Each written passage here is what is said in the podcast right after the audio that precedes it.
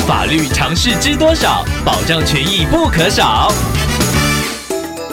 欢迎收听《法律知多少》时间，我们请到瑞银法律事务所律师郑瑞伦来为您解答法律上的疑惑。各位听众朋友，大家好，我是郑瑞伦律师。郑律师您好，听众朋友奥特透过官网留言板想要请问您，他发现有些社群媒体内容虽然不涉及人身诽谤或恐吓大众，但是却会严重误导他人，导致财损，甚至间接导致生命危险。像是放出假的轮胎保养方式，结果别人照着做，可能会造成轮胎更快爆胎，危及生命安全。请问郑律师，这类的讯息是否可能触犯刑法或者是社会维护法呢？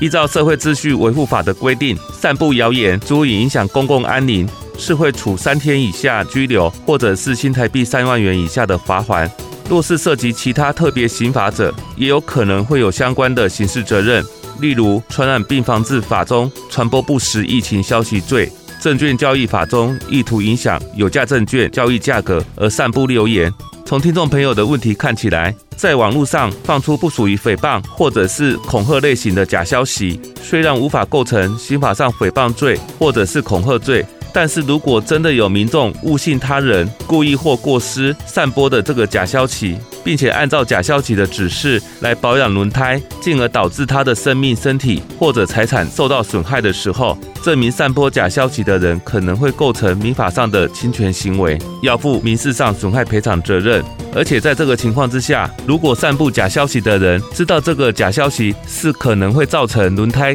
更快爆胎的话，也有可能会成立刑法上的毁损罪。以上希望律师的建议可以帮助到听众朋友，谢谢。法律知多少？小小常识不可少，让您生活没烦恼。